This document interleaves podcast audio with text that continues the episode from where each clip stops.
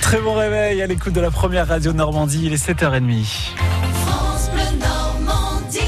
La météo conditions de circulation dans quelques instants. Le journal maintenant avec Michel Legorju pour ce lundi 10 juin. Dans l'actualité, Michel, deux enfants renversés par un chauffeur hier après-midi à Lorient. Oui, un drame en fin d'après-midi hier. L'un des enfants est décédé, l'autre a été hospitalisé en urgence absolue. Ils ont tous les deux été fauchés sur un trottoir de la ville. Le conducteur et sa passagère ont pris la fuite. Boris Loumanier. Tout est parti d'un banal contrôle de gendarmerie dans l'agglomération de Lorient. Un automobiliste a refusé de s'arrêter quand les gendarmes lui en ont donné l'ordre. S'en est suivi une course-poursuite. Le conducteur roulait vite, si vite que les gendarmes, par précaution, ont dû le laisser filer. Quelques minutes plus tard, à l'entrée de Lorient, le chauffard percute d'abord une voiture en sortie de rond-point avant de faucher les deux enfants.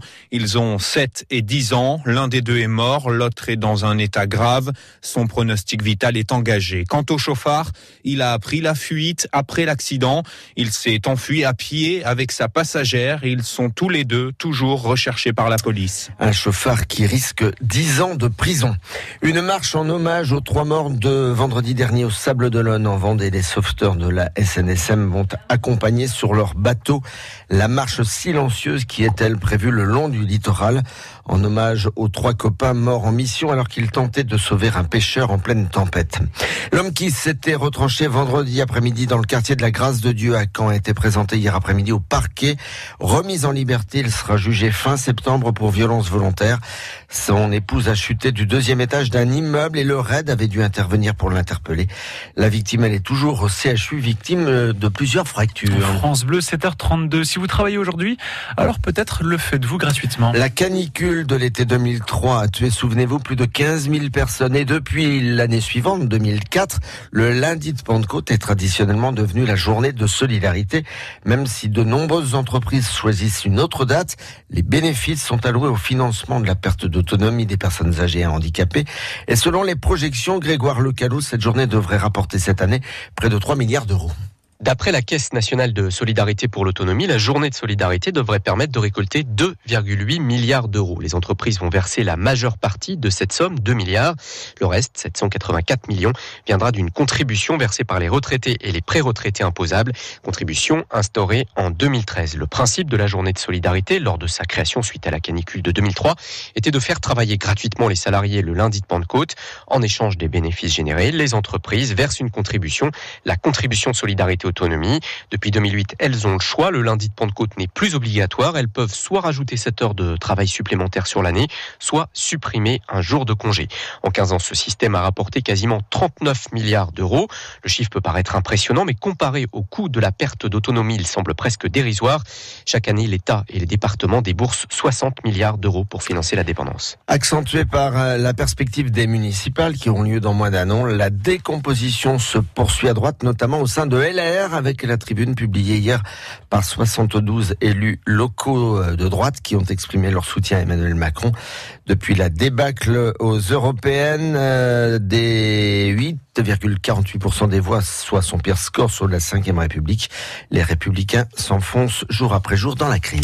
Les commémorations du 75e anniversaire du débarquement se sont achevées sur la côte hier soir par l'embrasement de la côte du Calvados. Des feux d'artifice tirés au même moment de Virville-sur-Mer à Ouistreham. La pluie qui n'a pas découragé une grande partie du public. Tout le week-end a été marqué par des cérémonies mémorielles dans les villages normands, mais aussi par des festivités. La parade militaire à Bayeux, le largage de 1300 parachutistes au-dessus des marais de la Fière dans la Manche. Tout cela sous les yeux, euh, près de Sainte-Mère-Église, de plusieurs dizaines de milliers de spectateurs, Pierre Coquelin.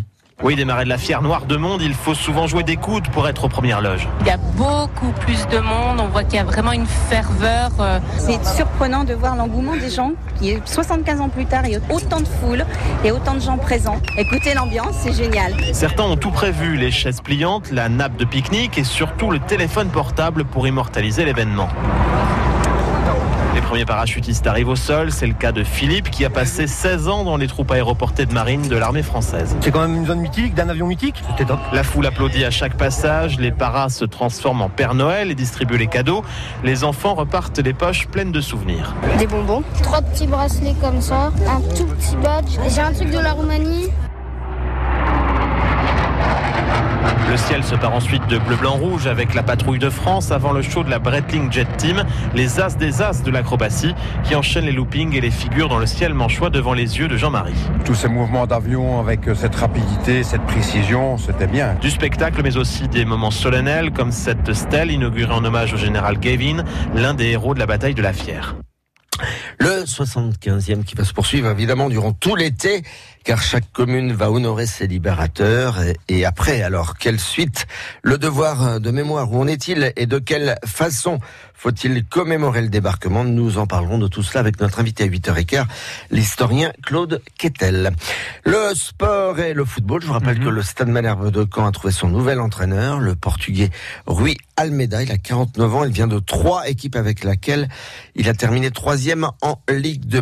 Malgré le maintien en Ligue 1, Dijon n'a plus d'entraîneur. Antoine Comboiré a décidé de ne pas poursuivre l'aventure. Vous voyez, on se moque du Stade Malherbe de Caen. Mais il y a plein d'équipes qui n'ont toujours pas d'entraîneur. Et puis Raphaël Nadal est bien le roi de la terre battue. Il l'a emporté hier à Roland Garros, son douzième titre à la, sur la porte d'Auteuil. Et puis euh, football et people euh, en même temps. Il y a eu un mariage samedi après-midi Ah ouais dans le Var, ouais. De Euh, quelqu'un que vous connaissez? Un Français? Ouais. Dans le Var. Ah, euh, Gourcuff. Oui, il n'était pas blessé pour le mariage. Ah, c'est méchant. Il n'était pas indisponible.